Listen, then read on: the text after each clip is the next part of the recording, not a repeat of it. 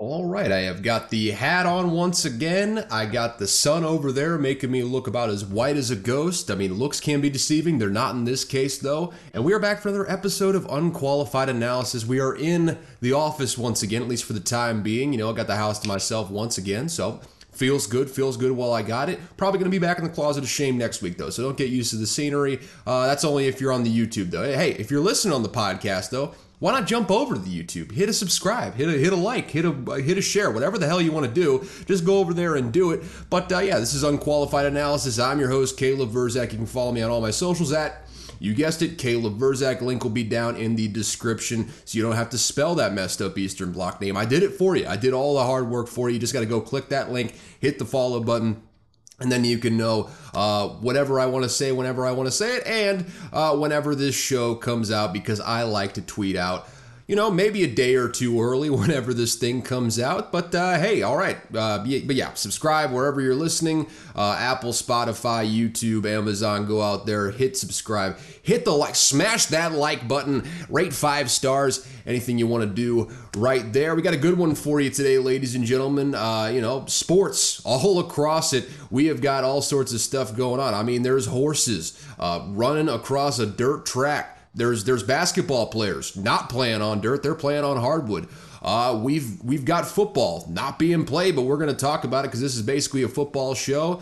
Um, and yeah, we got baseball coaches betting on games that they're in. Again, just don't fail the idiot test. We're not going to talk about that, but hey, if you are an Alabama baseball coach uh, who just got fired, good luck. You're never going to get hired again. Uh, just just don't bet on games. Just, just don't bet on games if you are an active participant in in the sport that you are betting on. That's just a, a good general rule of thumb. I just had to get that out of the way, but. Got a good one for you today. Uh, you know, NBA playoffs, uh, recklessly early predictions, as you can probably see in the title. Obviously, I'm recording this, so I don't know what the title happens to be, but I would imagine that's going to be in the title. So, without further ado, this is a loaded episode. So let's just get straight into the NBA playoffs because that's the that's the sport that's going on right now. So, might as well just put it at the top of the show.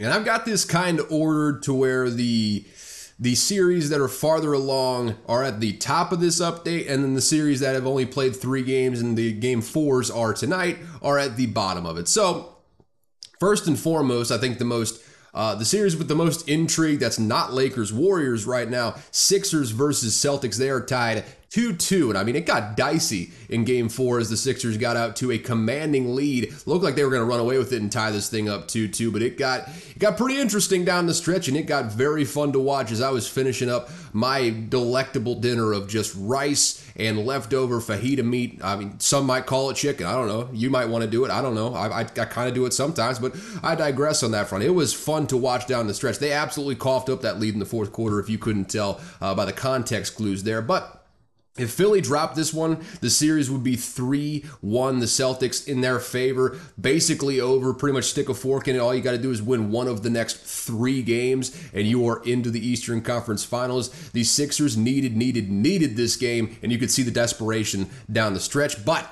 PJ Tucker got an and one late. Dr. J looked up to the sky and said, Thank you, Lord. Communed with the Lord himself uh, to get this thing into overtime. Then we got a fantastic finish. James Harden buries a go ahead three with about 15 seconds left. Uh, Joe Mazzulla, Celtics head coach, decides not to take a timeout. They dribble down the court, do the Celtics, uh, kick the ball out to Marcus Smart looks like he makes the three to put the dagger in there, go up 3 1. Not so fast, though. Go to the replay. He did not get the shot off. He, ball still in the hands with zeros on the clock. So, Sixers end up winning the game by one. They tie up the series 2 2. Uh, the homestand is split each way. The Celtics win one on their home court, Sixers win one on their home court, and it goes the other way on those other two games. And we have got a series, ladies and gentlemen. This is living up to everything we expected coming in, man. This is the de facto Eastern Conference Finals. I don't want to I don't want to besmirch the good name of the Knicks and the Heat, but these are the two best teams left right now in the Eastern Conference, and they're playing like it. I'll tell you what, this is this has been a fun,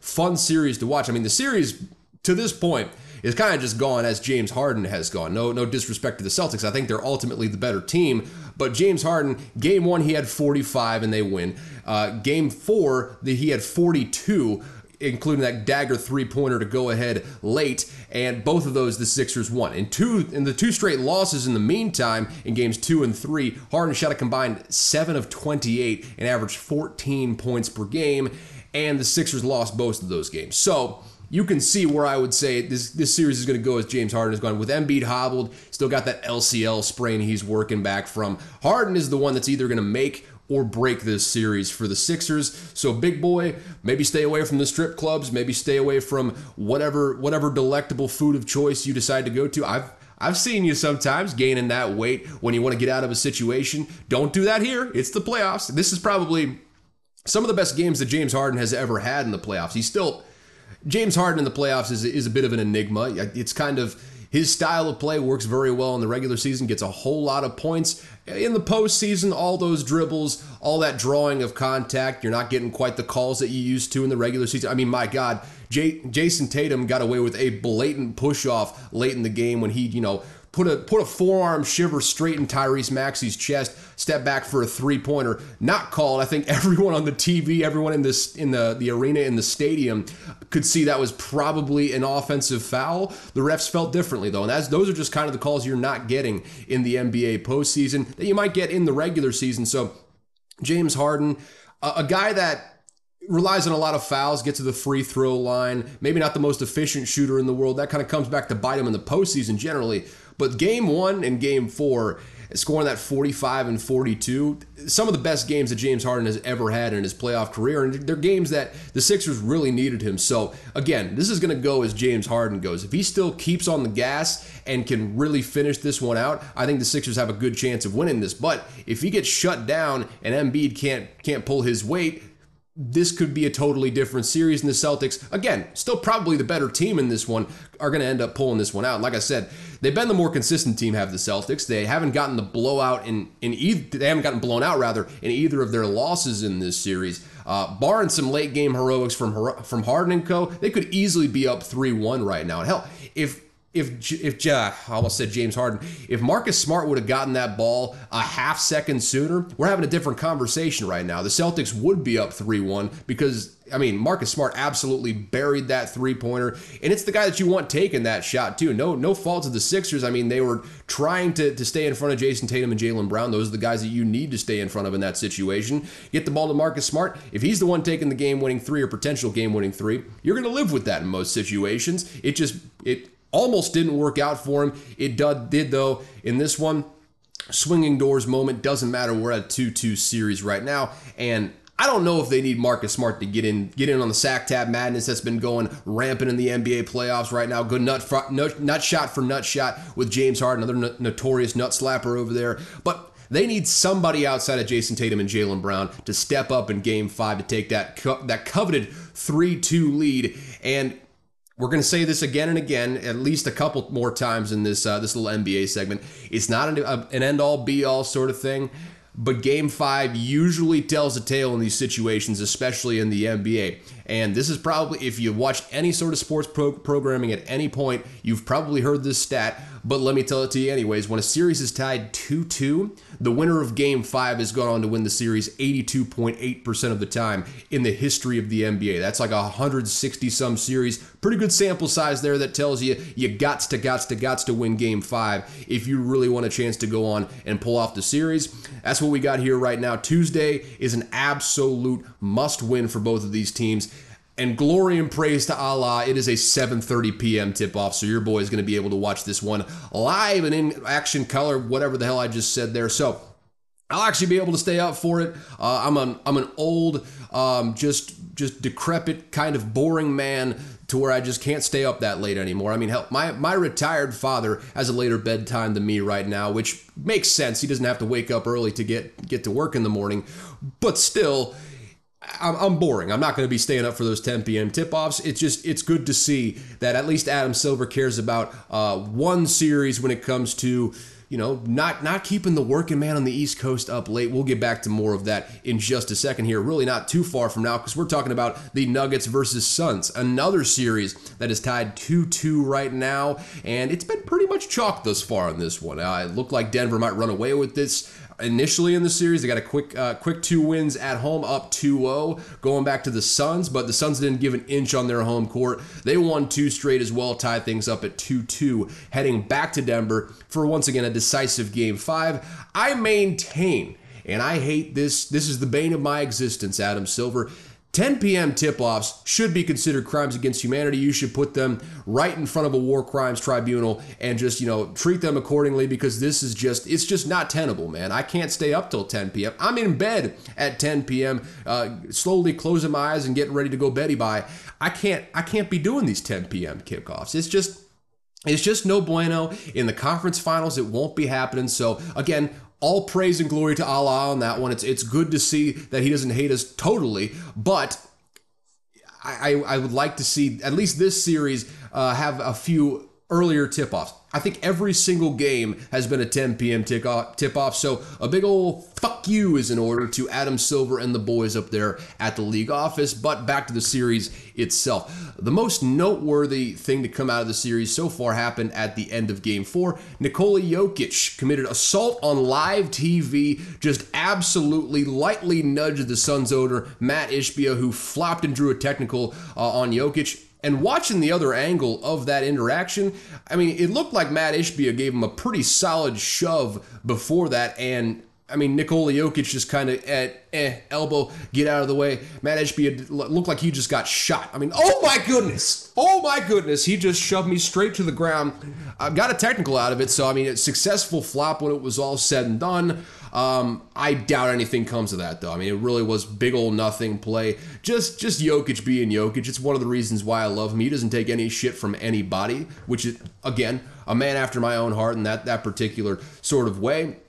But um, I don't know. I expected a little bit more physicality when ESPN hit me with the uh, notification on my phone saying that Jokic shoved Matt Ishbia. He got a technical for it too. I was expecting a full two hand shove of this little bitty uh, Suns owner, but that's not at all what happened. Keep, keep doing your clickbait shit, I guess. Uh, it worked on me that time, but that is simply not what the situation was. It was uh, it was a little bit of a nudge and a big old flop by Matt Ishbia. So if the league office is any sort of rational, nothing else is going to come from this. Maybe a fine for touching somebody in the stands. I guess that's something you gotta you gotta enforce. There is kind of a special situation though. It's the Suns owner, so I don't know exactly uh, what it's gonna look like here. If it's a suspension though, that's absolute utter bullshit. So I'll leave it at that. I will say, it's worth noting that outside of that shove, which is going to be the story coming out of this game.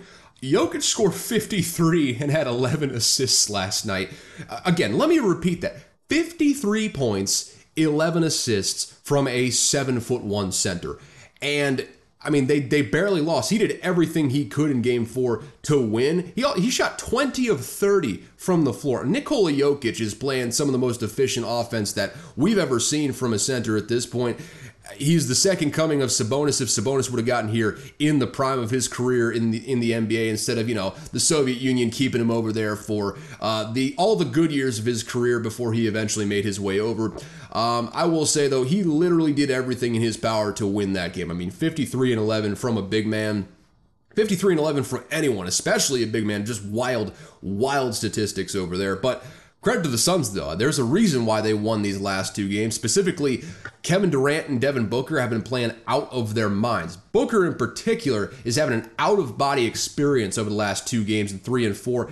He shot 34 of 43 over the last two games. He shot 20 of 25 in game three. He's averaging 41.5 points per game in the Suns homestand right now. I mean, he is absolutely, he's been the best scorer on the team. He's really stepped up in Chris Paul's average, in, in Chris Paul's absence. We'll get to that in just a second. Uh, KD, meanwhile, has been steady as ever. I mean, he's not quite the the crazy efficient that he has been at the prime uh, stages of his career, but he's still very good scorer. He scored over, I think, over 25 in just about every game this series. Scored 30 in each of the uh, the, the games they had at home in the last two. I want to say.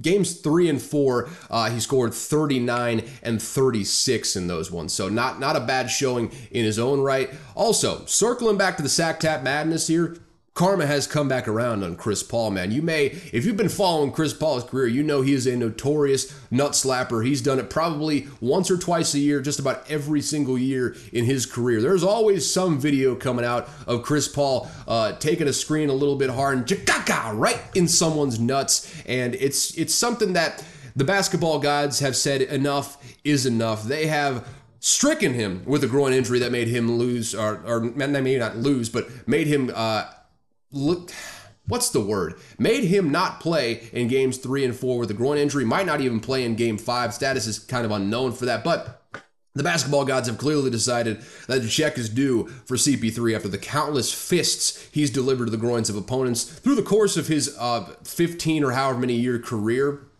It's been at this point, it, the time has come for him to reap what he has sown. It's only it's only pure justice that he's getting this uh, right now. But hope he's back. He's a, a, good player, maybe not quite the player he once was, but you want all the the high high star power that you can get in these sorts of situations. So I, I want to see the little nut shotter come back. That's that's what I'm that's what I'm gonna say. I'm gonna leave it at that. Uh, anyways, we are back in Denver for game five. Copy and paste the importance of game fives in 2 2 series. 82.8% of the game five winners have won the series, yada, yada, yada. Uh, all that from the previous segment. It's do or die here, folks, like I just said last time. And I'll probably be fast asleep or barreling toward it uh, at tip off uh, because it tips at 10 p.m. Once again, big old fuck you to Adam Silver, you Nosferatu looking motherfucker. Up next, we have got the one of the series that is three games in. We got it starting off in the Eastern Conference Heat versus Knicks. Uh, Heat are ahead 2 1 as I'm recording this. Game four is tonight, though, Monday night as I'm recording at 7.30 p.m. I'll probably be watching that one, or at the very least keeping track of it while I play video games with good buddies. Uh, you know, that's my decision. So you can criticize it all you want. That's where I'll be at, maybe. This could this one could be either tied uh, 2 2 or the Heat could have a 3 1 lead by the time you listen to this Two very different situations. So I put this series at the end, end of the NBA segment. Same with the Warriors Lakers because I simply don't know which one it'll be. I, we won't know until you listen to this on Tuesday, which by that point it'll be it'll be moot. So I don't want to spend too too much time on this. This series has been lively though. It's it's straight up 90s basketball, but in the best possible way. We got close physical games that you just don't see quite as much anymore. Sure, there's still physicality in the NBA, but it's a slower pace. Uh, you got guys banging in the post. Nice. Uh, we got all sorts of stuff there that just harkens back to the days of Michael Jordan, the days where you could just pound some bodies in the interior there. I'm using all sorts of innuendo in this segment. Uh, but Jimmy Butler has been hobbled with that ankle injury he sustained in game one. Not not sure what kind of ankle sprain it is. Uh, severe enough to where he missed game two. But even the face of that, they lead the series 2 1 as I'm recording this right now. Could be 3 1, could be tied 2 2. Either way, they're not behind in the series, even with Jimmy Butler not being out there for a game. Not sure there's even a debate at this point as to who's the best coach in the NBA. It's Erik Spoelstra. Uh, he's coaching his ass off in Miami right now. Spoelstra, by the way, totally butchered that last name in the first uh, attempt, but Erik Spoelstra coaching his ass off down in Miami at this point. They never seem to be able to put a legit star next to Jimmy Butler. I'm guessing because maybe in free agency, these NBA players that, you know, they're used to a certain level of comfort that they receive on, on a daily basis. It's like it's like the Patriots down there with the Miami Heat. They're consistently good, but they're consistently good because they work harder than just about everyone else, and they have more stringent standards than just about everyone else when it comes to fitness, continued uh, body fat percentage, all that sort of stuff. It works perfect for a guy like Jimmy Butler. Maybe some other stars in the NBA, not so much.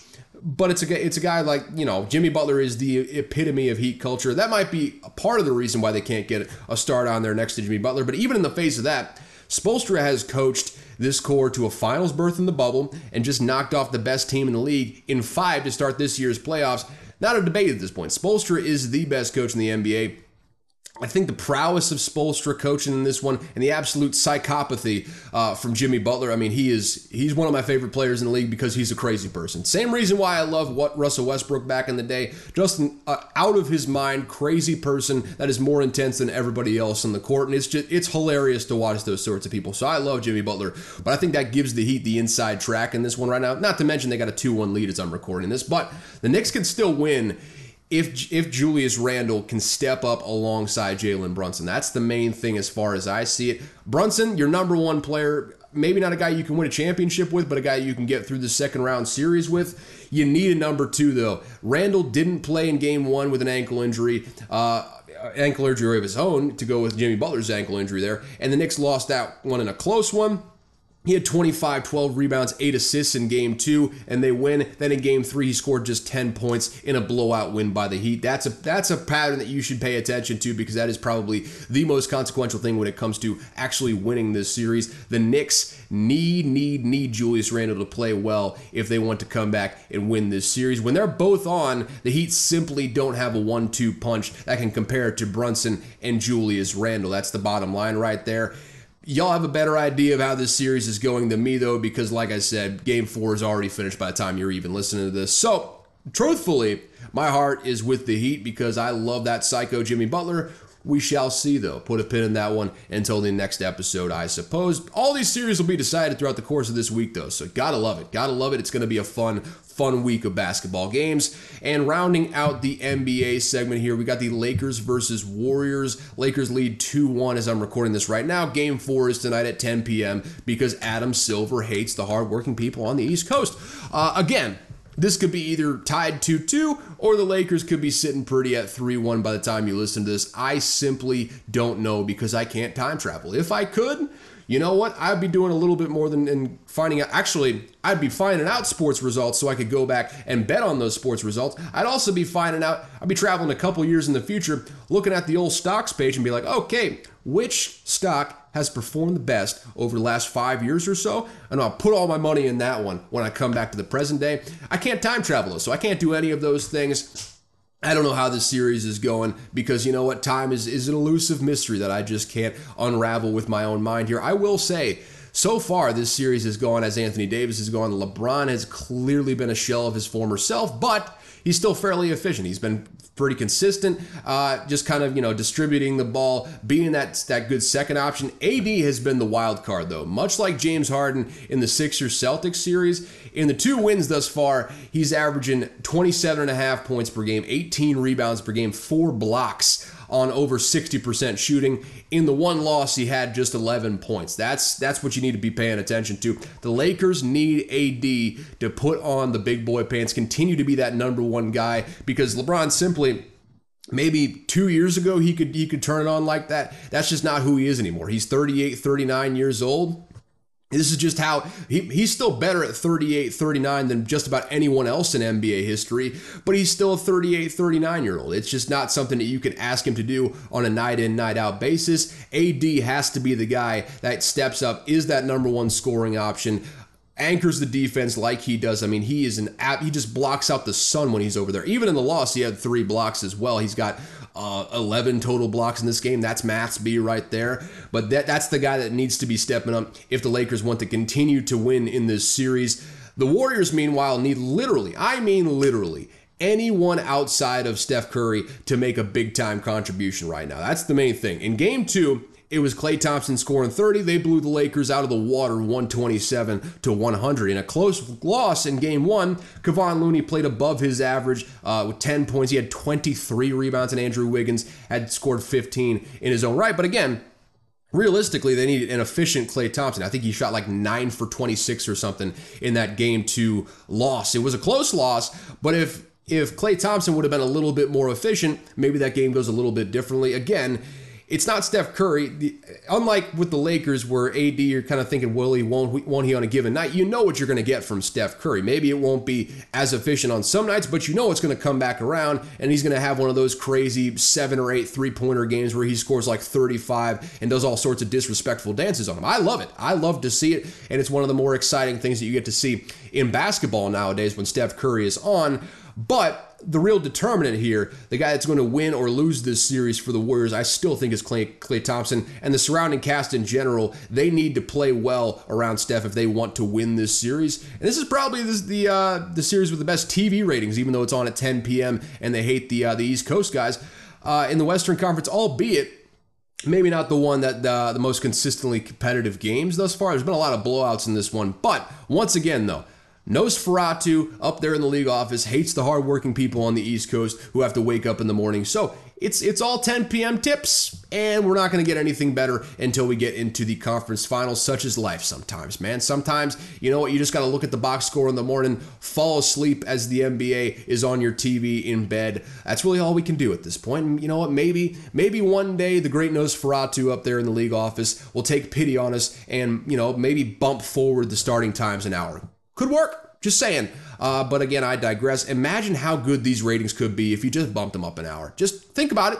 Think about it, Nosferatu. Think about it, Adam. Just consider it. Uh, with that, though, that'll get you all up to date. We don't know what those 2 1 series are. Well, I don't know. You guys know better than me how the uh, the 2 2 1 series that I talked about are going right now. But it's the second round of the playoffs. This is usually the most entertaining round of all the rounds. You got four really solid, really competitive series for the most part, and it is going to be fun to see how they end. Particularly that Celtics Sixers series. Ooh, that is going. Ooh, ooh, ooh, ooh boy, that's going to be a dandy going down the stretch because really the Celtics really should not be losing in the second round. The Sixers need, need, need to get to the conference finals. They need to be making a championship run uh, unless they're liable to maybe blow this thing up in the offseason. There's a lot on the line for a lot of these teams, and it is just, it is fun basketball to watch, especially as we get later in these series. The desperation ratchets up even more. This is going to be a fun, fun week of basketball, and I'm, I'm looking forward to it. I'm looking forward to it big time, ladies and gentlemen. With that, though, Let's get out of the NBA stuff. Let's talk about some uh, some quick sports headlines from around the weekend because there's a lot of stuff going on that simply it's out of my wheelhouse, but we got to touch on it because it has happened in the world of sports. Uh, first off, seven horses died this weekend at Churchill Downs uh, in the lead up to the Kentucky Derby. I think one of the under one of the horses in the undercard for the Kentucky Derby had to be euthanized there on the track as well. So if you have a horse and you don't want it to get a bolt in the head, stay the hell away from Kentucky. I don't know what the hell is going on at Churchill Downs, but they're just killing horses over there. I mean, probably stay away from Santa Anita as well. Really, just horse racing in general. Bad place to be if you want your horse to survive generally, but you can make a whole lot of money off your horse uh, if they win. You could just, you know, be busting loads all day. Not you, the horse, uh, and, you know, just making all sorts of money off of that. So it's a bit of a risk reward thing. You know, the horse might die, but also might make you a whole lot of money in the long run. So, I mean, do what you got to do. Um, also, congrats to Mage, first wizard to ever win the Kentucky Derby. How about that? He's a horse, he's a wizard. What can't this guy do? Uh, I mean, except for maybe beat Forte, but Forte withdrawed beforehand because I don't know. I guess the owner uh, j- didn't want it to get a bolt in its head. Apropos the the previous conversation over there, don't have to relitigate that, but that's what's going on in the Kentucky Derby. We had a Mage win it for the first time ever. I mean, it's we got some real inclusion over there in Kentucky, not something you hear every day, if I do say so myself. Uh, let's move on to the driving sports, shall we? First off, we had two NASCAR drivers I've never heard of in my entire life uh, throw hands after a race this weekend. You may be shocked to hear this, but the guy that looked like more working class with a with a beard and a hat on uh, threw an absolute haymaker at the guy with the good hair who looks like he spends about an hour or two in the barbershop before each race. Who's to say I was thoroughly entertained by it, though? Didn't watch a single second of the race, but the fight was cool, I guess, and it's the only thing I think anyone saw of the race afterwards. I don't even know what particularly they were fighting about. It's you know just NASCAR stuff, but that was a that was a, a clean right hook from the guy whose name escapes me with the beard and the hat on, really repping for the working class. And again, if you're a pretty boy, maybe don't be picking fights that you know you can't win because I don't think old pretty boy could have won that fight. I don't know. I don't know either of them, truthfully, because this is the first time I'm even talking about NASCAR. Maybe the first time I'm talking about NASCAR ever on this podcast right now. But hey, uh, maybe maybe F1 would be a little bit more entertaining if we had some fights in pit, pit row. Uh, speaking of which, in a shocking twist, Max Verstappen and Checo Perez went 1 2 at the Miami Grand Prix. Where have we heard that before outside of literally every single race this season uh, that they've done outside of you know ones with a catastrophic wreck. I think Charles Leclerc won one when like half the field got DQ'd, or not DQ'd, but their cars couldn't continue because of a big old pileup or something like that. Outside of that crazy stuff happening, just Max Verstappen, Checo Perez have, have been 1 2 in some order in every single race. Just an absolute snooze fest in F1 this season. We need more fist fights in F1 right now. That's that's the bottom line. Get more physicality in pit row. Uh, maybe get Christian Horner and, and Toto Wolff those are two guys that don't necessarily like each other. Maybe they come up to each other uh, in between races and they just smack the shit out of each other. That could be fun. I mean, I'm utterly bored with the sport otherwise now. So, uh, Red Bull's just dominating. Good for them, I suppose. Not necessarily good for the viewing audience, but if you get more fistfights over there, maybe the maybe the rank and file sports fan like you and me might tune in a little bit more. Just a just a bit of a uh, just a bit of a suggestion over there with the F1. Not that they'll ever take it. It's a gentleman's sport over there, and it's it's more fun to watch when there's you know more competitive drivers out there. I think there's a lot more skill and nuance that goes into it. There's a lot more variation as to what you can do with these cars for the most part, but it's just been Red Red Bull dominating out the ass over the last year or two, essentially. Uh, thought there'd be a little bit more parity, I suppose you could say, with the advent of these new rules, I suppose, as far as the, the build of the car. Thought it would even the playing field. No, it's just kind of entrenched Red Bull as the dominant force in the sport. Also helps when you got a guy like Max Verstappen who's, you know, shaping up to be this generation's next dominant driver in F1. That's all, though. That's all that happened this weekend. Oh, outside of that Alabama baseball coach betting on his team or handing out insider information and getting fired for it because he's an idiot. Outside of that, that's that's you got all up to date on the sports picture here in the uh, in the sports world over the weekend. So hope you enjoyed that. With that, though, about 30 minutes, 31 minutes into this podcast, let's get into the main event here, folks. We have got the recklessly early predictions for the NFL season. And if you have been around long enough, you already know what it is. The NFL draft is done. Free agency is mostly settled. These rosters are mostly settled as well. So, of course, it's time to run back the yearly tradition from last offseason and make some bold, sweeping predictions about the NFL season four months before it even starts and be open to being horribly wrong because that's what makes this thing funny when I take it out of the time capsule in February of next year. Same as last year, like I said, putting this thing uh, on ice already got it kind of bookmarked in my documents. So whenever we get back to this, revisit this in February, I will see just how wrong I am. Can't wait to see how bad this ends up being. But with that, all that said, let's get straight into the meat of this thing, shall we? Starting off with the division winners, let me explain all these for you and all my reasoning. Starting off in the AFC North, I've got the Baltimore Ravens right now. Now that the Lamar situation is settled, you look at their roster, they brought in some good receivers this offseason. Uh, of course, they. Excuse me. All right, and we have got some good news in the job front. Not not necessarily going to tell you all that, but you know it's it's it's all good over in this neighborhood right now, man. I'm, I'm flying on cloud 64. Negotiations are underway and it's feeling good. Uh, outside of that, though, where was I? The Baltimore Ravens. They added some good receivers, like I said there. They drafted Zay Flowers. They got OBJ in the building. Uh, they also got Nelson Agholor, solid, solid, solid, uh, sort of rotational wide receiver. You know, he gets a little bit of a bad rap from that video of the Philadelphia fan talking about, um, you know, maybe catch it, unlike Agholor talking about catching a kid out of a window. But outside of that, even on the defense, and I'm not, not even talking about J.K. Dobbins. You got Lamar Jackson, best running QB in the entire league. You bring in a solid offensive coordinator in Todd Monken, who, if nothing else, will have a much better passing scheme than what Greg Roman brought to the table. He will push the ball down the field like Lamar Jackson has wanted to do over the last couple years under Greg Roman, and I think he's going to do it better than just targeting the tight ends, especially with this improved wide receiver core.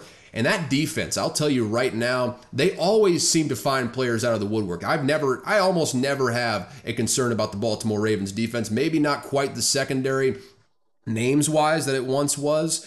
Um, sorry, just looking at my phone, they're coordinating some things with different people, but I digress on that front. But still, I have no concerns whatsoever that these guys will be at their best when you need them to be, and it's going to be. I, I feel like the Ravens have a very good chance of winning this division. That being said, the AFC North is perpetually, especially now that the Browns have kind of elevated their level of play under Kevin Stefanski. They brought in the nasty man who nasty man off the field, but a damn good quarterback on the field. That's obviously talking about Deshaun Watson now that he's in the building, now that they have a, a, solid team, I mean, they got Defensive Player of the Year candidate every single year in Myles Garrett. I feel like that's one of the best divisions in the entire league. And oh, by the way, I didn't even talk about the best quarterback in that entire division, uh, Joe Burrow over there with the Bengals right now. And they could, uh, any of those teams, even the Steelers, they got significantly better throughout the course of this draft, did the, the Pittsburgh Steelers any one of those teams could come out here and win the division. Any one of those teams could come out there and get a playoff berth. So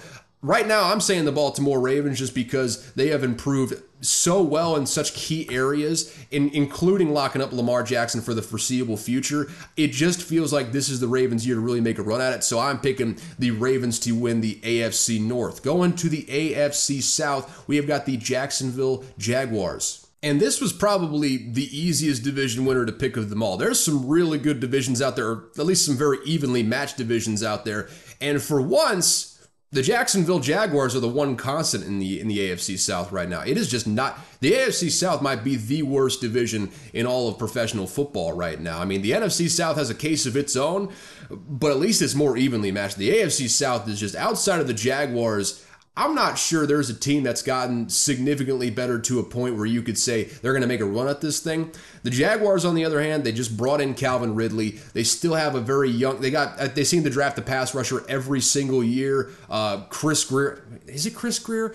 I don't know. I, I don't remember who the GM is there. I think Chris Grier is the one down in Miami whoever the GM for the Jaguars is, I, I, digress there, but he drafts a running back every single year. He drafted another one this year in a guy, I think it's uh, Tank Bigsby, who they just drafted this this past offseason. So, I mean, the offense, I have no questions whatsoever about them. The only real question is how good is the is the offensive line going to be? I think they lost a couple pieces along the offensive line, but you got a really good offensive coordinator slash head coach in Doug Pederson over there. You got a plethora of weapons. I mean, I'm talking about Evan Engram. I am talking about all those wide receivers Christian Kirk, Zay Jones.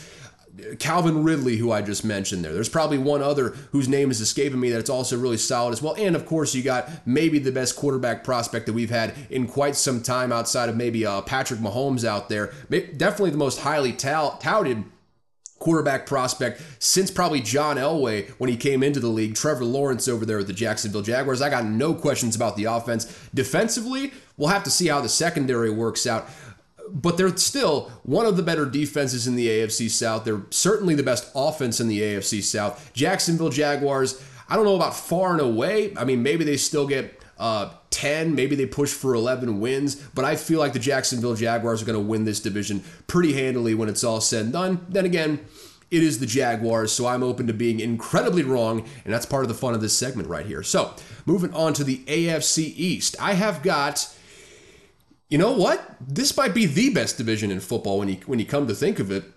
They got the Buffalo Bills, who are, you know, you still got Josh Allen. You still got uh, McDermott over there coaching up the defense. You still got a very solid secondary, good good defense. I mean, a little bit question marks at linebacker, but they always seem to figure it out over there. And of course, you got the weapons with Stefon Diggs, every deep threat known to man over there. You just drafted Dalton Kincaid in the draft. And then, of course, you got the Miami Dolphins. I mean, they just brought in Vic Fangio to coach the defense. I feel like that's thing, that's something that people forget that they brought in this year. Maybe the best defensive coordinator on the market right now in Vic Fangio. They bring him in. I think that defense is probably going to end up being close to a top 10. It's all just kind of depends on what Tua does on the other side. We all know the wide receivers over there ain't going to let them down between Waddle and Tyreek Hill. And then, of course, you just got the lowly Patriots over there. Maybe the worst team in the division, but still has a very conceivable way of ending up over 500, pushing for a playoff spot. This AFC East is about as stacked as the NFC East was last year, I would say. And I think it might be even better than that. They are a very, very tough division this year. That being said, you may notice there's one team I haven't mentioned, and it's because I got them as the division champs this year. It's the hype team. I'm, I'm hopping on the train. New York Jets. I don't think this is like the Brett Favre situation because Aaron Rodgers is a totally different quarterback than Brett Favre. Brett Favre took a chance every time he could out there. There's a reason he threw like damn near 30 interceptions whenever he was with the Jets that one year he was with them back in the day.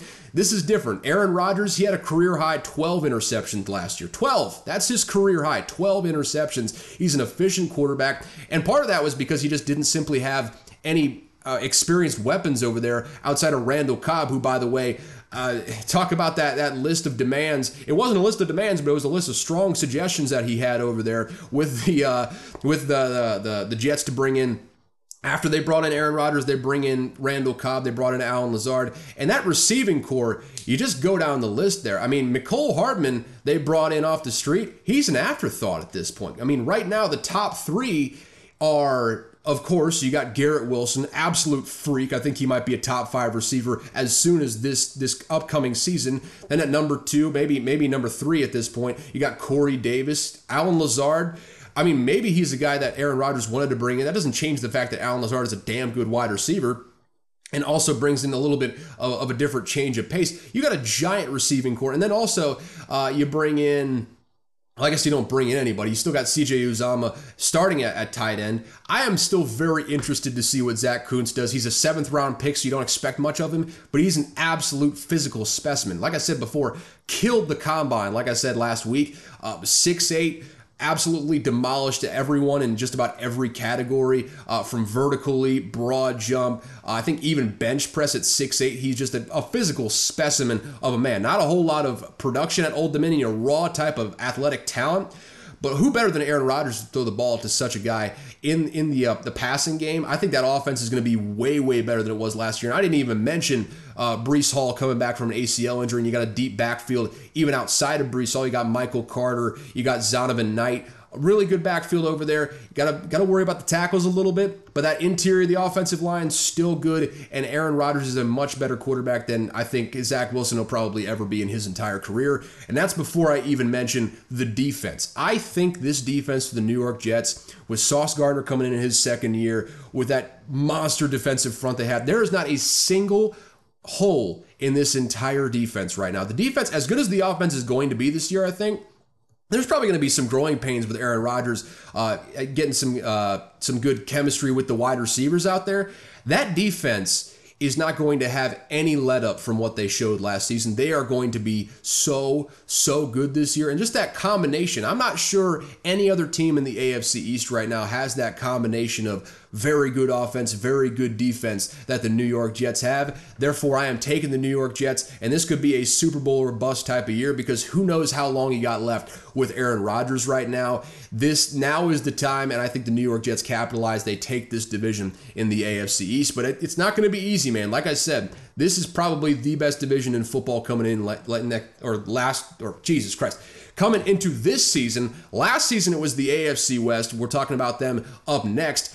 Didn't quite work out that way though. So hey, maybe maybe one or two of these teams disappoints. Probably looking at some coaches' heads rolling there, but what else is new in this this coaching carousel that is the NFL? Let's talk about that AFC West, shall we? Uh, this year, you know what? I'm not making the same mistake I made last year. Last time I said the Chargers were going to win. I'm not doing it. I'm, I'm simply not doubting the Chiefs ever again. The Chiefs are going to win this division. They're probably going to get another 13, 14 wins, and they're going to be right there in the Super Bowl conversation because of one Patrick LaVon Mahomes.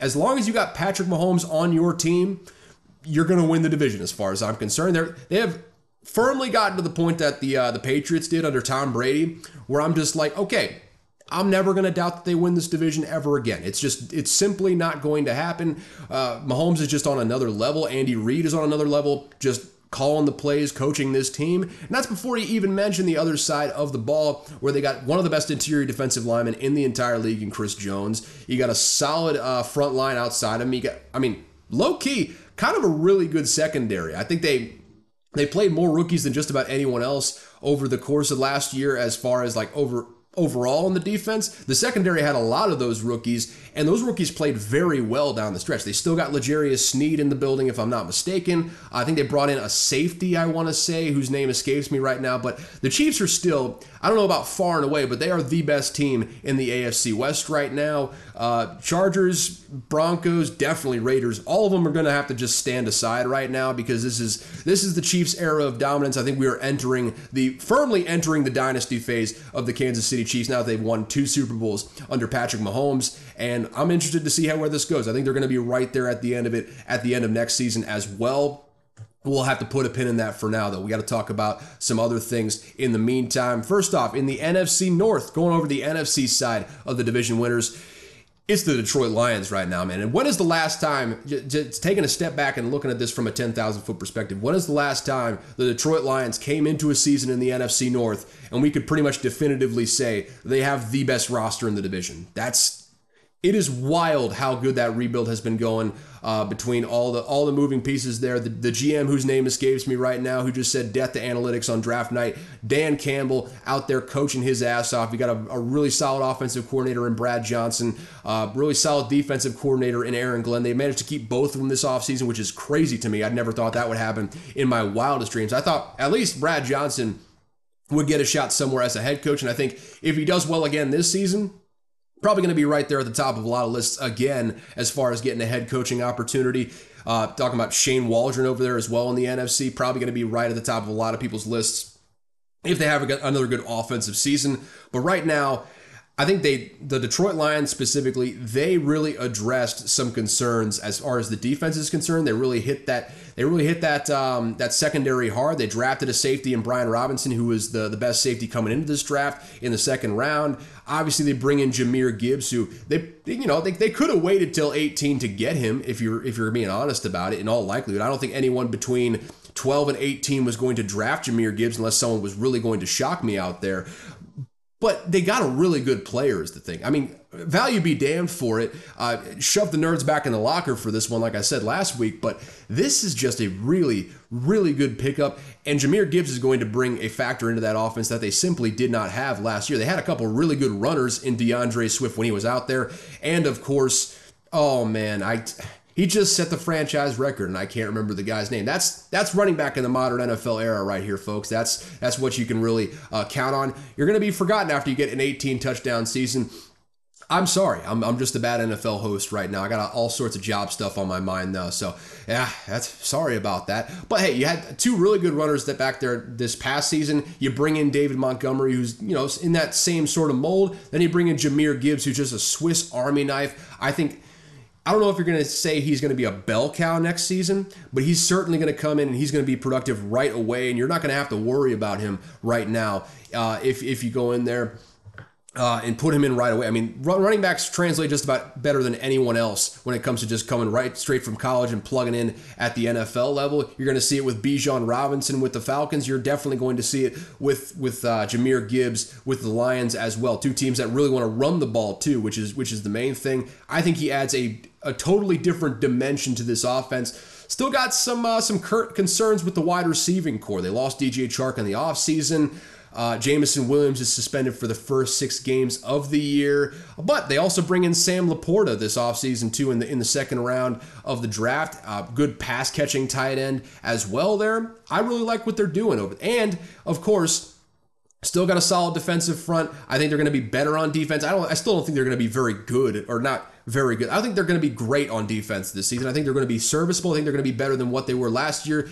If for no other reason, they brought in some good pieces. C.J. Gardner Johnson, like I just said, with Brian Robinson there, best safety in the draft. Obviously, you draft Jack Campbell over on that side of the ball as well. I just think this is the, the Detroit Lions year. Aaron Rodgers just left the uh, the division. I think the Vikings are due for a drop off from what they were last year, just because they got so lucky in so many different situations. And that's setting the homerism aside right there. They they had no business getting 13 wins. They were luckier than just about any team. Just go back and look at the Bills game if you don't believe me on how lucky the Vikings were last season. I think overall I think the Vikings will be better than they were last year. I think they're going to have a better, more well rounded team. I think that defense in particular is going to be better than it was last season. But you can't just, Lightning's not going to strike twice here. They were so lucky last season that I think it's probably going to be a bit of a regression year in the wins column for the Vikings. I just think the Lions are going to come out here. I think those are probably your top two teams in the division right now, the Lions and the Vikings. But I just feel like the Lions are going to come out here, probably just take this division. Now is the time for the Lions to make a run. And you know what? I think it's it's a good situation for Hendon Hooker to be in too. We didn't talk about him. I don't think he's going to make an impact on this upcoming year, but that's good for him. I think he can sit behind, actually learn an NFL offense, sit behind Jared Goff. And I think Jared Goff's going to hold on to that that job. I think he's shown that time and time again with the Detroit Lions he's a little bit better than we gave him credit for when he was with the Rams. And I, you know, I like the I like the future of the Detroit Lions, and it's going to be weird having to root against them because I've just been they've just been the lovable losers for as long as I've been watching football, and I don't really know what to do with my hands right now. I just the Lions. Who would have thought they'd been this good uh, two years, two, three years into the Dan Campbell regime, especially after how it started in the press conference? I mean, good for them, but I digress. We got to move on here because I'm spending entirely too much time. Let's go to the AFC South right now. And, you know, there's an argument for just about any of these teams outside of the Buccaneers. The Buccaneers are poo poo stinky bad. They are one of the worst QB situations in the league. Not a very good roster. They got an aging defense, aging offense. Uh, they're spending money, a whole lot of money that's very prohibitive as far as them bringing guys in. But again, a lot like the Rams in the NFC as well. You go all in to win a Super Bowl. They won that Super Bowl, and the piper has to be paid now. So it is what it is. There, outside of the Bucks, though, you can make a real argument that any of these teams in the NFC South could go out and win this division. For my money, though, and I think I'm a little higher on them than a lot of uh, people in the NFL community. I really like the offseason that the Atlanta Falcons had. I think the Panthers had a very good offseason in their own right. I think they've really put a solid system together for Bryce Young to step in and be successful right away. They got a monster defense on the other side of things. I think they're going to be neck and neck, the Atlanta Falcons and the and the Carolina Panthers, as far as who's going to win this division.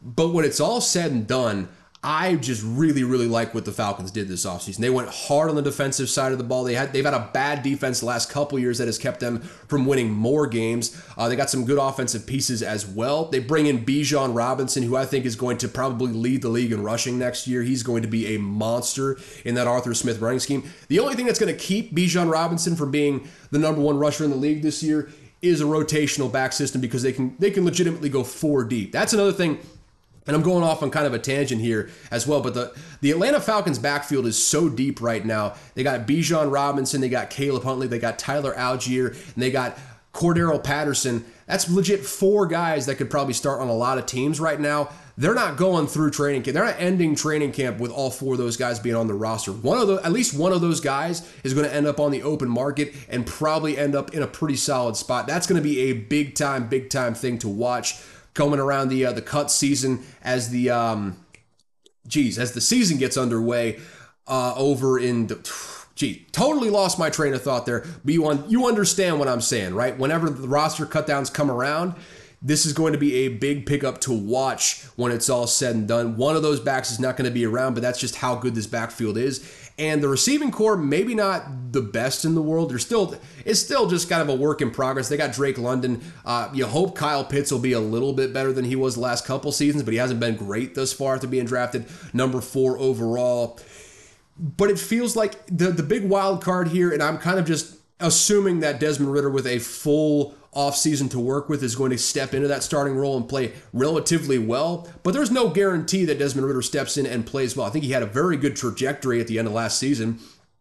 Progressively played better in every single game he was in. Had a bad game in his first start, had an okay game in his second start, and had a legitimately good game in his last start of the season last year if he comes out and plays well, there's no reason that they can't win this division because they went hard on the defensive side of the ball. Uh, they got the Saints co-defensive coordinator in, in, Ryan Nielsen over there now calling the plays. They got some really good pieces on the defensive line. They bolster the secondary with every corner known to man out, out there. It's kind of a distressed asset, which may be good, may be bad. We know at the very least AJ Terrell is a pretty solid player out there on the outside. I think their defense is going to be better. I think their offense is going to be a little step up because Bijan Robinson is that much of a difference maker in the backfield. And I think as a result of Bijan Robinson, the gravity that Bijan Robinson has there in the backfield, I think the receivers are going to be more productive. I think it's going to be a big year from Drake London. And it all hinges on what Desmond Ridder is going to do. And I honestly think full offseason developing under Arthur Smith, I think he's one of the best offensive minds in football right now. Doesn't get enough credit just because he's over there sequestered in Atlanta. I think they got a really good coach there for the time being and for the foreseeable future over there in Atlanta with Arthur Smith. I feel like he's going to be a good good thing for Desmond Ridder. It's going to be good development for him over there. And I think the Falcons are going to come out here and win the NFC South. Sorry to my former co-host Zach. That's just how I feel right now. I just feel like the Falcons really did a lot this offseason. I don't think a lot of people are talking about it. I think they're going to surprise some people with how good they come out of the gates this next season.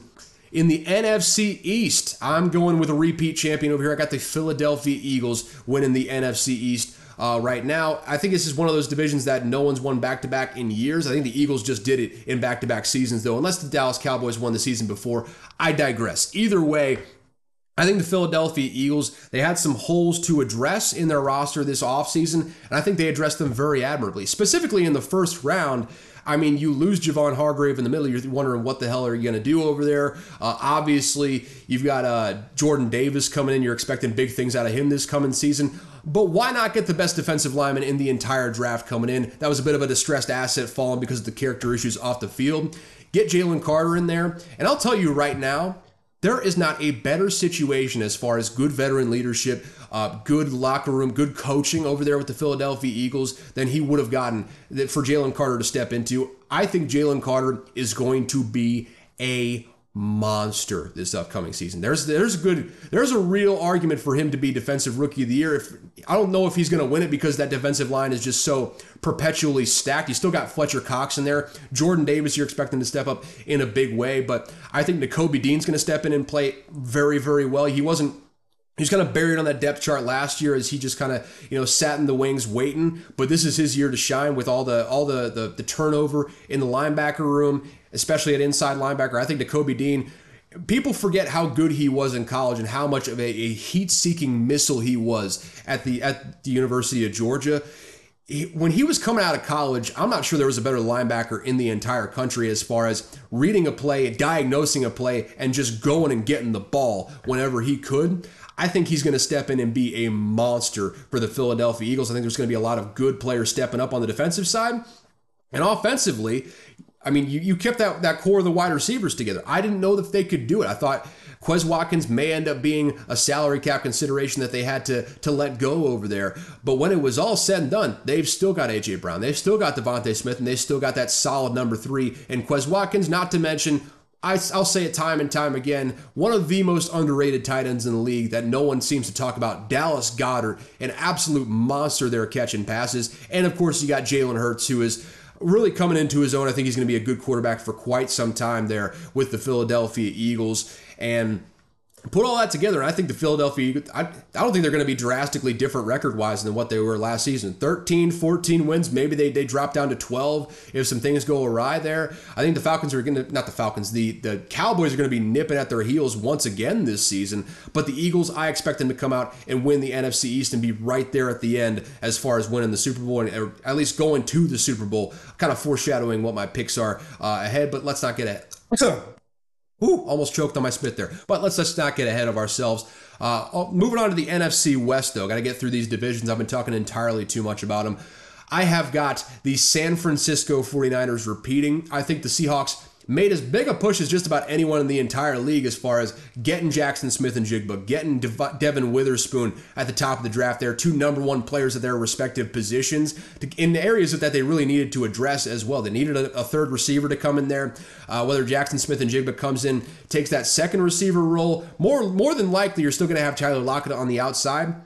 And you're going to have Jaxon Smith-Njigba working that slot. That's just because Jaxon Smith-Njigba works the slot better than just about anyone else in this draft. Those quickness numbers, that'll show you he could really step in and be a Cooper Kupp type. Maybe not that type of level, don't want to get ahead of myself here, but a Cooper Kupp style of player where he can just come in, dice up man to man coverage from the slot position, be a stick mover, really help this offense out. And got Geno Smith coming into year two of prominence there. You expect him to still be around the level he was at last season. And you, you put all that together. Obviously, you draft Zach Charbonnet in the second round. You draft um, not Zamir White. He's with the Raiders right now. The Georgia running Kenny McIntosh. You draft him in the seventh round. A good rotational guy there to have as well. Tough time to be a veteran running back in that room, but really good, solid young running back core. You had Kenny. Oh my goodness. Kenneth Walker coming in last offseason, a really solid runner there. Thickest neck in the league by my money. I mean, just an absolute unit of a neck there uh, to go with the, uh, the, the um, the tackles they got there, obviously Charles Cross, Abraham Lucas. Uh, I mean, just a really solid young core that the Seahawks have.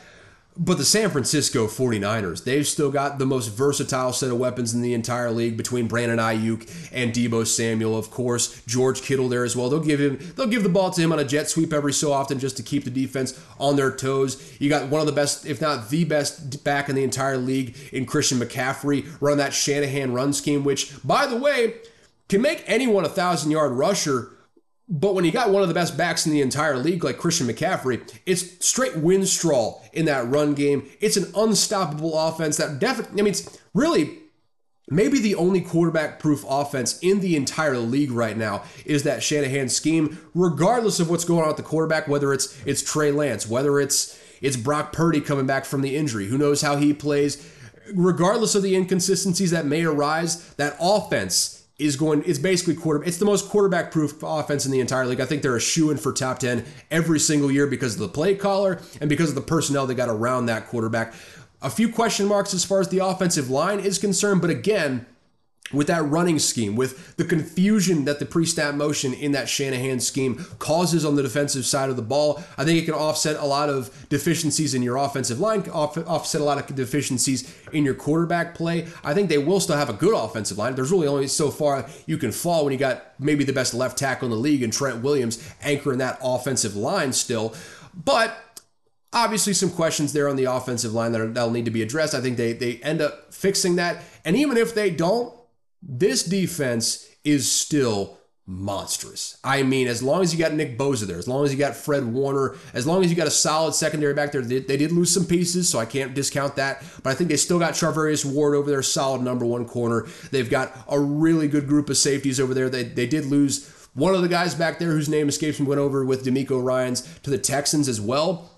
But with that front seven, maybe the best front seven in the entire league right now, a stacked defensive line, a stacked linebacker core. Yes, they lost Azeez Al-Shaair, but you still have the best inside linebacker in the entire league for my money in Fred Warner, maybe the smartest inside linebacker in the entire league, Fred Warner there as well they've got maybe the best defense in the entire league, and they, they're going to be top five basically no matter what, especially since you got an elite pass rusher, elite defender overall in Nick Bosa over there, Magatron over there, anchoring the defense for the San Francisco 49ers. I still think they've got the best team in the entire NFC West, so that's why I'm picking them to win the division this year. There, those are your division winners. Let's get on to the uh, accolades, for lack of a better term. Starting off with not necessarily an accolade, but my prediction for the number one overall pick. This was an absolute dogfight between the Buccaneers and the Rams.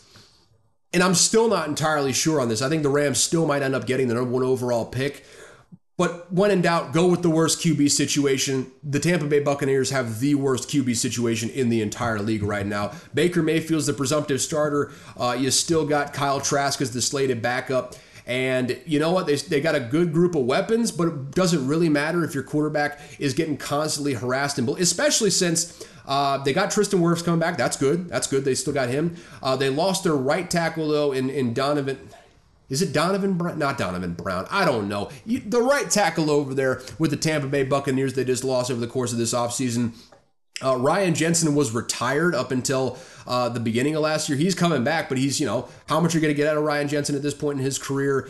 Uh, not a great offensive line over there with the Buccaneers. I don't think they're going to get a whole lot of push in the run game uh, there as well. The defense is aging at all levels pretty much.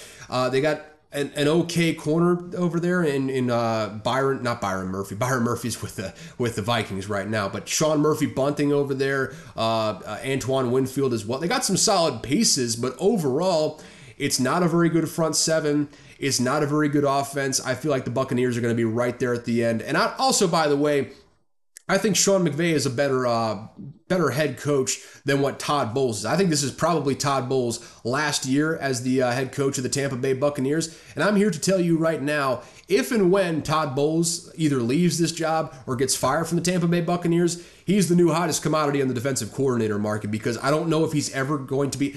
I mean, for better or for worse, I think he's shown his colors at this point as a as a head coach he's he's just an average at best head coach, and I'm not sure that's a guy, especially as a defensive coordinator in this modern era of the NFL, that you take as your as your heir apparent for the for the head coaching job. Hell, I'm not sure he would have gotten this job if Bruce Arians hadn't strong armed the organization on the way out the door and basically forcing them to hire Todd Bowles as the next head coach.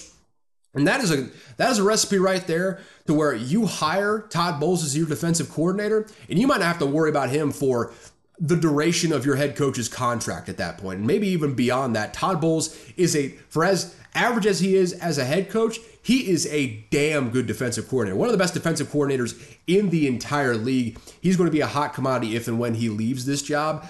But that is all to say, I don't think the Buccaneers are going to be very good next year, and I think they are my maybe not a shoe in, but they're my prediction for the number one overall pick in this upcoming season. Let's get into some actual accolades, shall we? Talk about rookie of the year. And my two big candidates are in the same division right now. It's either Bryce Young or Bijan Robinson. But you go back and look at the, the, the history of this award, it's a quarterback driven award. Basically, unless you got a quarterback that has a, a uh, an average or worse year, uh, just a not good year at the quarterback position, the quarterback is going to win this award most times. I think it's going to be neck and neck between Bryce Young and, and Bijan Robinson, but just the infrastructure that's been put around Bryce Young right now in, in Carolina, the, the cerebral nature of what Bryce Young is, I think he's going to end up winning this, this offensive rookie of the year. I think he's going to have a solid enough season to at least stave off Bijan Robinson. I th- don't get me wrong, Bijan Robinson's going to have a monster season in that Falcons running game. It's just it's a quarterback driven league. This is a quarterback award, and I think Bryce Young is going to have a solid, efficient year uh, with that offensive staff put around him, with the weapons that they brought in, uh, with with that offensive line that's in front of him, his cerebral ability. This just feels like Bryce Young's award to lose this year. So I'm having Bryce Young as my offensive rookie of the year. Defensive rookie of the year. I mean, this might be the biggest toss up of all the ones out here. I have no idea, right? This is this is a big. Oh, I don't know. I mean, it could be Devon Witherspoon there with the with the Seahawks. I think he's obviously going to get uh, a lot of a, a, lot of attention over there just because he's got uh, a really good, really solid corner over there uh, who's an absolute physical freak. My favorite physical freak from the last draft, Tariq Woolen, opposite of him. So you know maybe it's Devon Witherspoon getting some some good action over there, getting a bunch of uh, interceptions. Um, maybe it's Will Anderson being thrust into that role as the anchor of the Texans defense over there. By the way, I think the Texans are going to be a lot better than, maybe not a lot better. I don't think they're going to make the playoffs, but I think they're going to be better than people expect them to be this upcoming season. That's going to be one to watch. I don't think they're going to make the playoffs, like I said. But I think they made some really good moves this offseason. They're going to get them to seven, maybe eight wins if they're lucky at, the end of the year. But I digress on that for that's that's all to say. It could be just about anyone drafted in the first couple rounds. For my money, though, and it kind of seems a little counterintuitive with what I just said about the Buccaneers, but Calijah Kancey is my pick for defensive rookie of the year. The team, hear me out here. The team around him is going to be absolutely stinky poo poo dog shit. No two ways about it. But I think that thrusts him into the lineup and gets him some good reps early on. And I think he's going to get some real big pass rush numbers because he is I mean, he blew everyone away as far as the the the measurables are concerned at the combine. He was by far the fastest defensive tackle, uh, the quickest defensive tackle. Uh, he's strong. He's got a good low center of gravity. He's in that same mold, not just because he went to Pitt, but be- because he has a similar sort of play style. Maybe not quite as powerful as Aaron Donald, but he's right there as far as the stature is concerned. He's quick. He's he's mobile. Obviously, he can really get in there and cause some havoc in the middle of a defense as far as pass rush is concerned.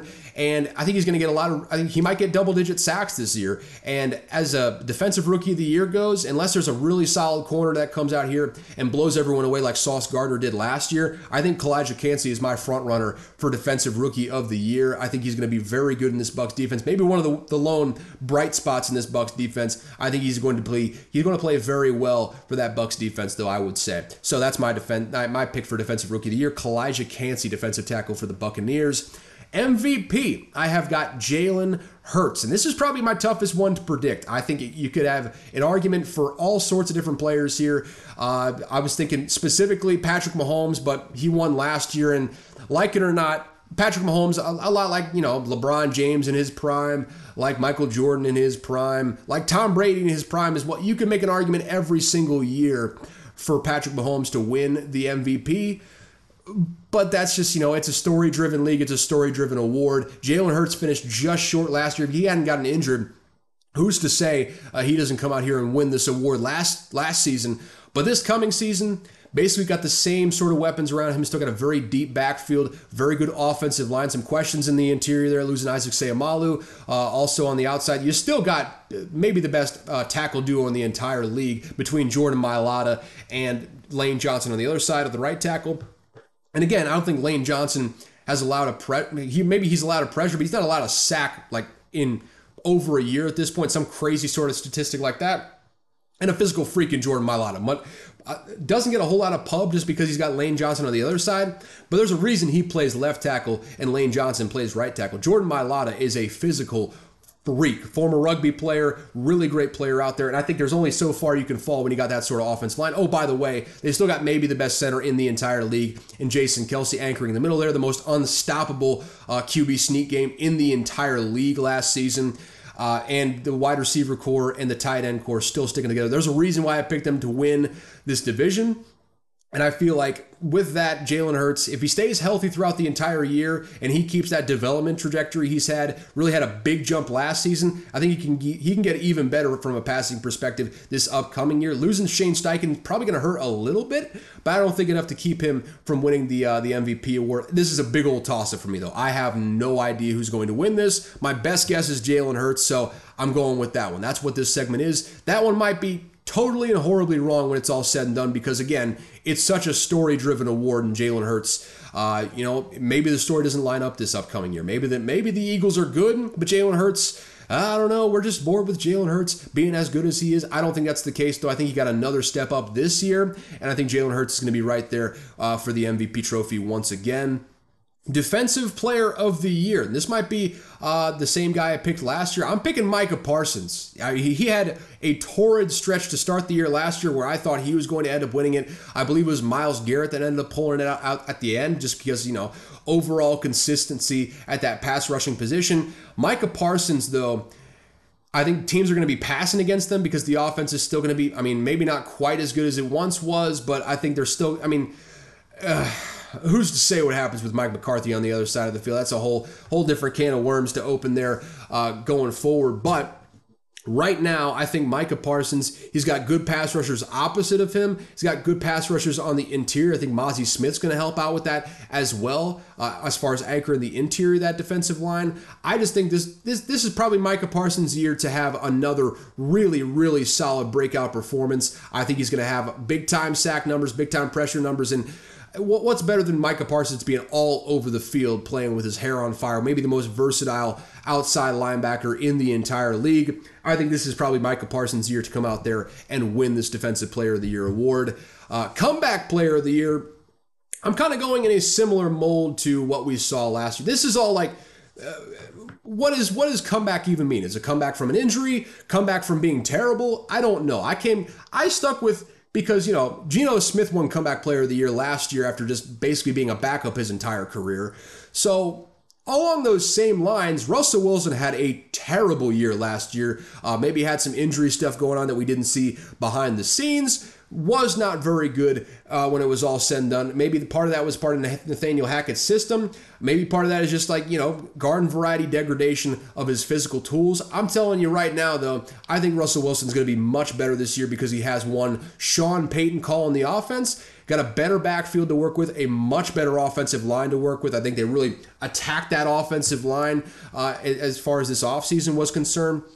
And I think he's really going to come out there and have a much better season. Also, I think Sean Payton knows what he's, he's probably watched a lot of Russell Wilson's film, knows the strengths, knows the weaknesses, and he's going to lean into those strengths, avoid those weaknesses. And as a result, I think Russell Wilson's going to have a really good year this year. Uh, back to Pro Bowl level caliber, I think. Um, unless he's absolutely cooked, I feel like this is a year where Russell Wilson's going to come in. He's going to be much better. And you know what? Let's ride, folks. We're going all the way to comeback player of the year. If you were watching on YouTube, you just saw me just woo, real quick hands. Don't don't you forget. I, I got quick hands, folks. Don't you forget it all. Just catching my, my phone before it falls off my leg there when it's all said and done. But I digress. I think Russell Wilson, though, He's poised to have a very good year this year. Still got one of the better wide receiver cores in the entire league. You got Tim Patrick coming back off of that ACL injury. Uh, and I think he's, you know, he's going to be put in very good position to succeed over there. So I think that's probably my pick for comeback player of the year, Russell Wilson.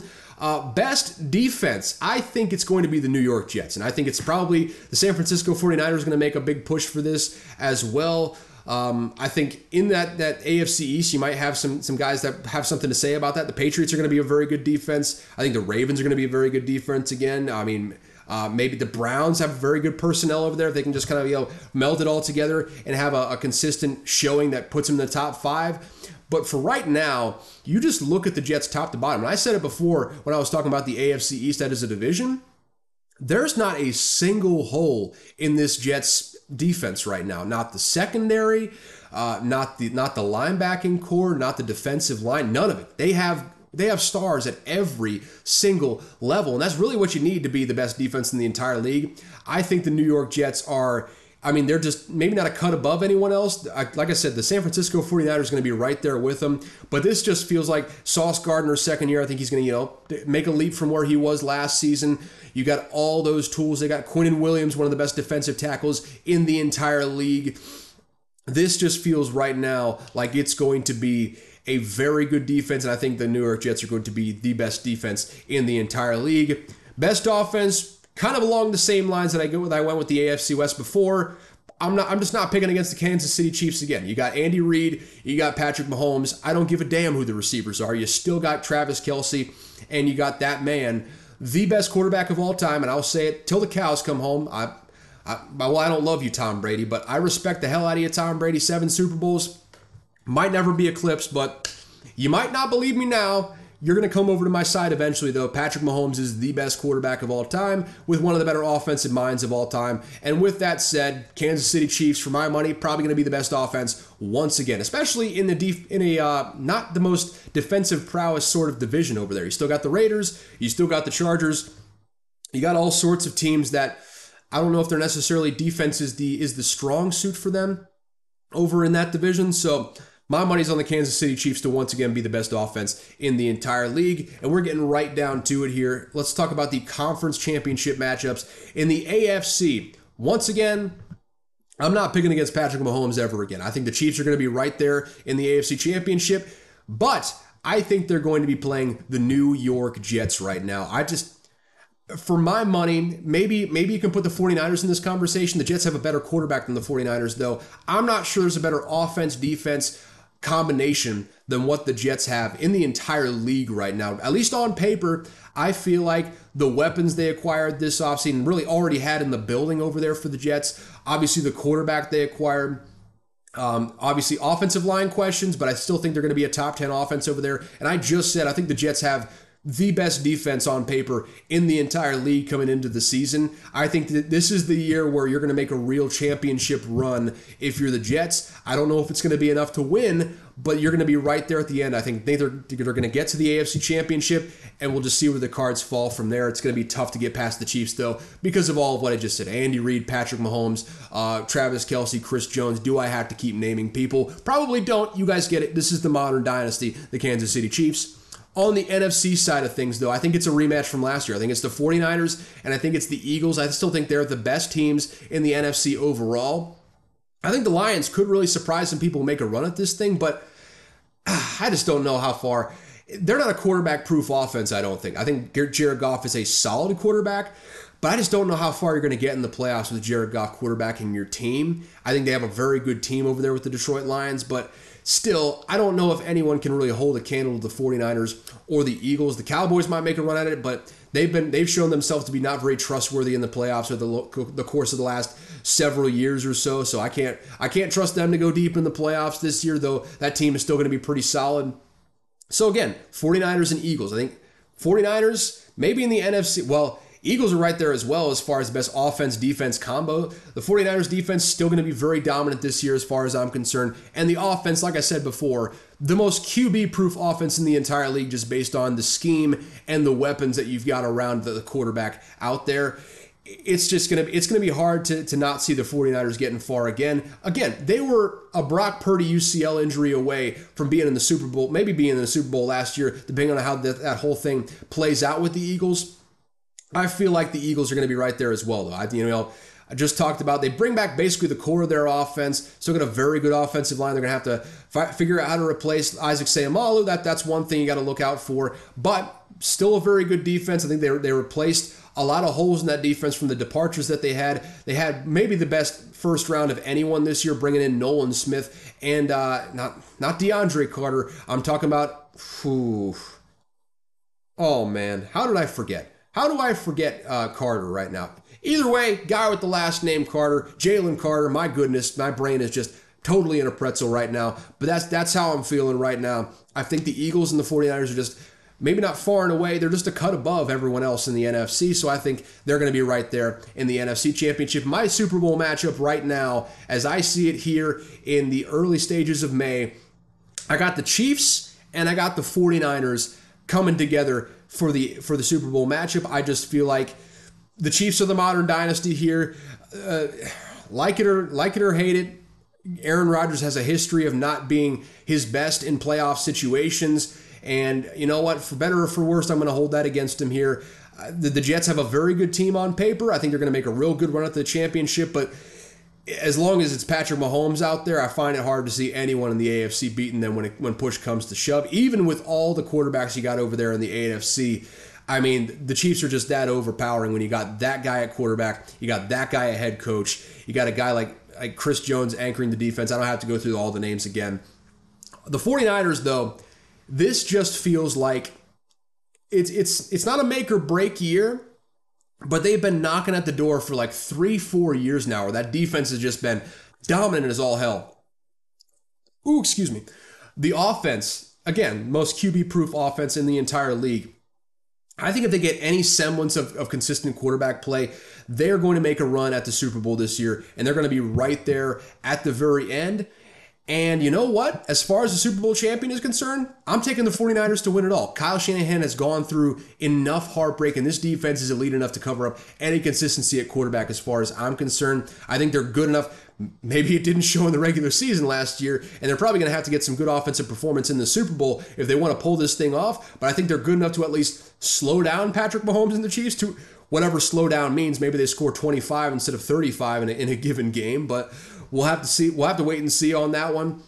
I think they're good enough to at least put up a good fight up against the, the, Chiefs. And I think that offense, with Kyle Shanahan calling plays, is good enough to get this job done. Not to mention, there's a good chance the 49ers would have made the Super Bowl last year if Haason Reddick hadn't taken a knife and just severed Brock, Brock Purdy's UCL in the championship game there. So Barring the health of Brock Purdy, barring consistent play from Brock Purdy or, or, Trey Lance or whoever is in there, I think the 49ers are standing there at the end and hoisting the Super Bowl trophy, hoisting the Lombardi.